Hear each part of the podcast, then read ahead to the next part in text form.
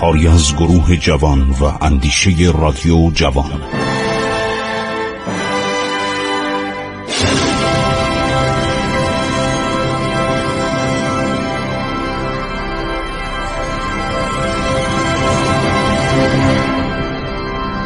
بسم الله الرحمن الرحیم. به نام خداوند بخشاینده مهربان من خسرو معتزد هستم در حال اجرای برنامه عبور از تاریخ هستم.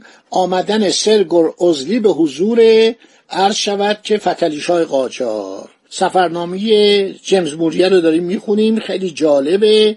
من باز هم تشکر می‌کنم از دکتر ابوالقاسم سری مترجم دانشمند ایرانی که این کتاب رو ترجمه کرده. کتاب های ویلیام فلور هم ترجمه کرده. خیلی کتاب های عالی رو این مترجم عالی قد که خدا بر طول عمرش بیافزاید ترجمه کرده. خیلی خوب. میگه ما کالسکه رو با روی حیات خونه ایلچی رو در تهران خراب کردیم و این به اصطلاح کالسکه رو بردیم بیرون. علا حضرت فتلیشا با دقت تمام گرداگرد کالسکه گشتان را با کنجکاوی بررسی کرد.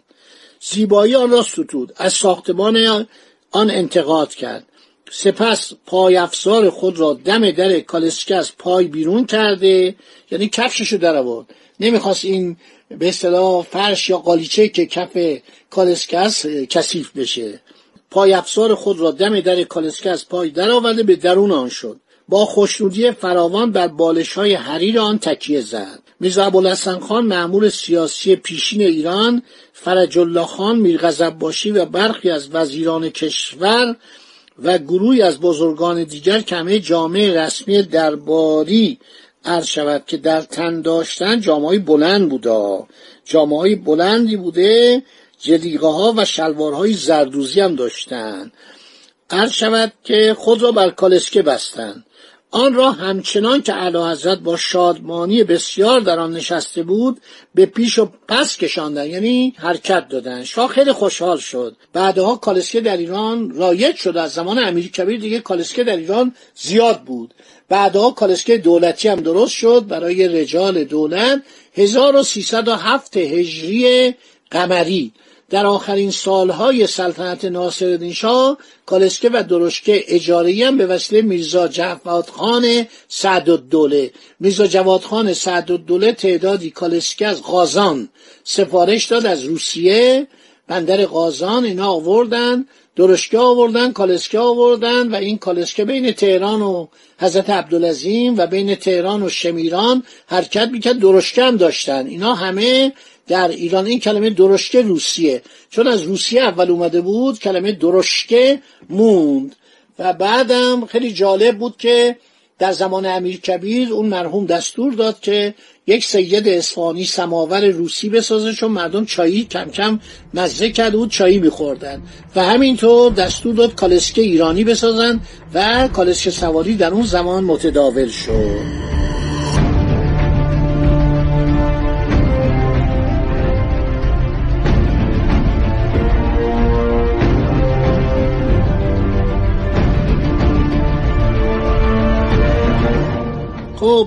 شاه خیلی خوشش اومد. گفت چه کالسکه خوبیه چه اختراعی کردن اروپایی ها که ما این سوار اسب نشیم خسته شدیم. سر اعظم خیلی شگفت زده شد وقتی دید که کالسکه می‌توانست به همان خوبی که به جلو می‌رفت به عقب بازگردد. شاه بیش از نیم ساعت درون کالسکه روی صندلی نشست و چون دید که گنجایش دو تن را به خوبی دارد به ته کالسکه به جای دومین تن اشاره کرد و پس از کشیدن قلیان در درون کالسکه پایین آمد. از ایلچی که پیشکشی چنان گرانبهایی برایش آورده بود قدردانی نمود و به امین الدوله فرمان داد که شش اسب بزرگ برای کشیدن کالسکه بخرد. این از این دستورهای قلابی بود. برای اینکه نه شاه حوصله کالسکه سواری داشت نه عرض شود که چنان اسبهایی برای کشیدن کالسکه پیدا می شدن اسبهایی که بتونن تربیت شده باشن کالسکه رو ببرن. این آقای سر جیمز موریه نوشته کمی بعد آگاه شدیم که کالسکه را در انباری نهاده در آن را با آجر پوشانده از آن روز تا کنون همانجاست و شاید همانجا برای سالهای متوالی ببندد. پیترو دلاواله اون به اصطلاح ایتالیایی بوده سیاه ایتالیایی بوده. نوشته موقعی که در اصفهان بودم زمان شاه عباس کبیر کالسکه عالی از سوی دولت انگلستان به شاه عباس کبیر پیشکش داده شد. او نیز مانند شاه کنونی ایران یعنی کی؟ یعنی فتلی شاه. توجه زیاد نشان نداده حتی در آن ننشسته است. شاه عباس یک بار به آن کالسکه مینگرد. و سپس آن را می‌برند و دیگر هرگز دیده نمی‌شود. اینا با اسب خوش بودن یعنی می‌گفتن شاهی که سوار اسب نشه به درد سلطنت نمی‌خوره. ایرانی ها از زمان مات ها از پیش از مات ها عاشق اسب بودن ببین گشتاس گشتاس آخرش اسمش چیه؟ اسب. لهراس آریاس تمام این اسمان که می‌بینین تهماس شاه تهماس توجه این اسب. این کلمه اسب یعنی واقعا عرض شود که اسب جزو لوازم اساسی زندگی و به اصطلاح حیات مردم ایران بوده. اسب جزی از ملزومات زندگی مردان ایرانی بوده. خیلی خوب. بعد میگه ما حرکت کردیم با عباس میرزا که باید بریم با نایب السلطنه صحبت کنیم. در بهار 1812 چادرامون رو برچیده. در پایان ما راهی تبریز شدیم. هرچود که میگه در بین راه که می‌رفتیم سرگرم ساختن کاخی بودند به دستور شاه در کنار رود کرج به نام سلیمانیه که در پیرامون آن دژی برافراشته خواهد شد. صد روستایی را دیدیم که بر فراز باروهای دش سرگرم کار بودن سلیمانیه. الان مثل بقایاش هستش.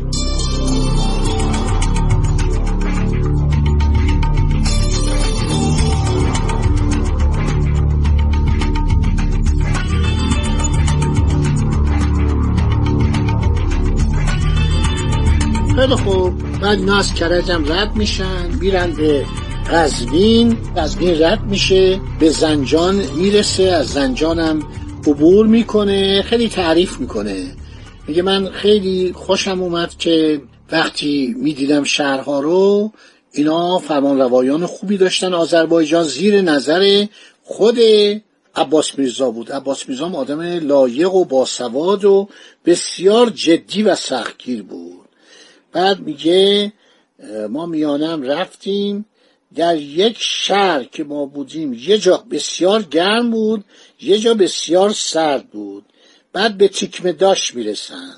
بعد یک چاپاری از ایروان میومد که خبر بده شورش گرجیان علیه روسا هر روز در افزایشه. او بخچه بزرگ را چند بار به گرداگرد خود استوار پیچیده بود.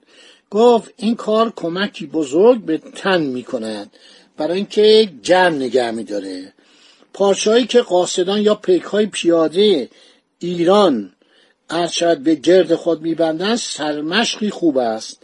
اینها بیشتر به گونه بخچوار این پارچه رو به دور خودشون میبندن که به سختی می‌توانند خم شوند. مچپیچ هم بسته بود پاچه های شلوار خودشون بسته بودن که در هنگام راهپیمایی دست و پاگیر نباشه. شما نمی‌دونید این قاصدای ایرانی چی بودن. قاصدی بوده حرکت می‌کرده از تهران می‌رفته کرمان. پیاده پیاده باید نامه ببره. نامه دولتی رو ببره. گفتم که سرگل ازلی به فتریشا گفت شما پست درست در آمدم داره به فکرش نرسید. زمان قاجاری زمان امیر کبیر به بعد کم کم پست در ایران ایجاد میشه که نامهای مردم رو بگیره ببره. پست هم خیلی بامزه بوده. پست که می‌رفته مثلا قلحک تب می‌زدن. شیپور می‌زدن که مردم نامه های اگه دارید به این تحویل بدین. یه چنین چیزی. از زمان بیشتر امیر کبیر به بعد پست در ایران عرض شود که را میفته میگه ما رسیدیم به اوجان. چمن اوجان خیلی معروفه. بالای عرض شود که زنجان. بالای میانه. میگه کالسکی با شش تن که راهش را هموار می‌کردن در حرکت است.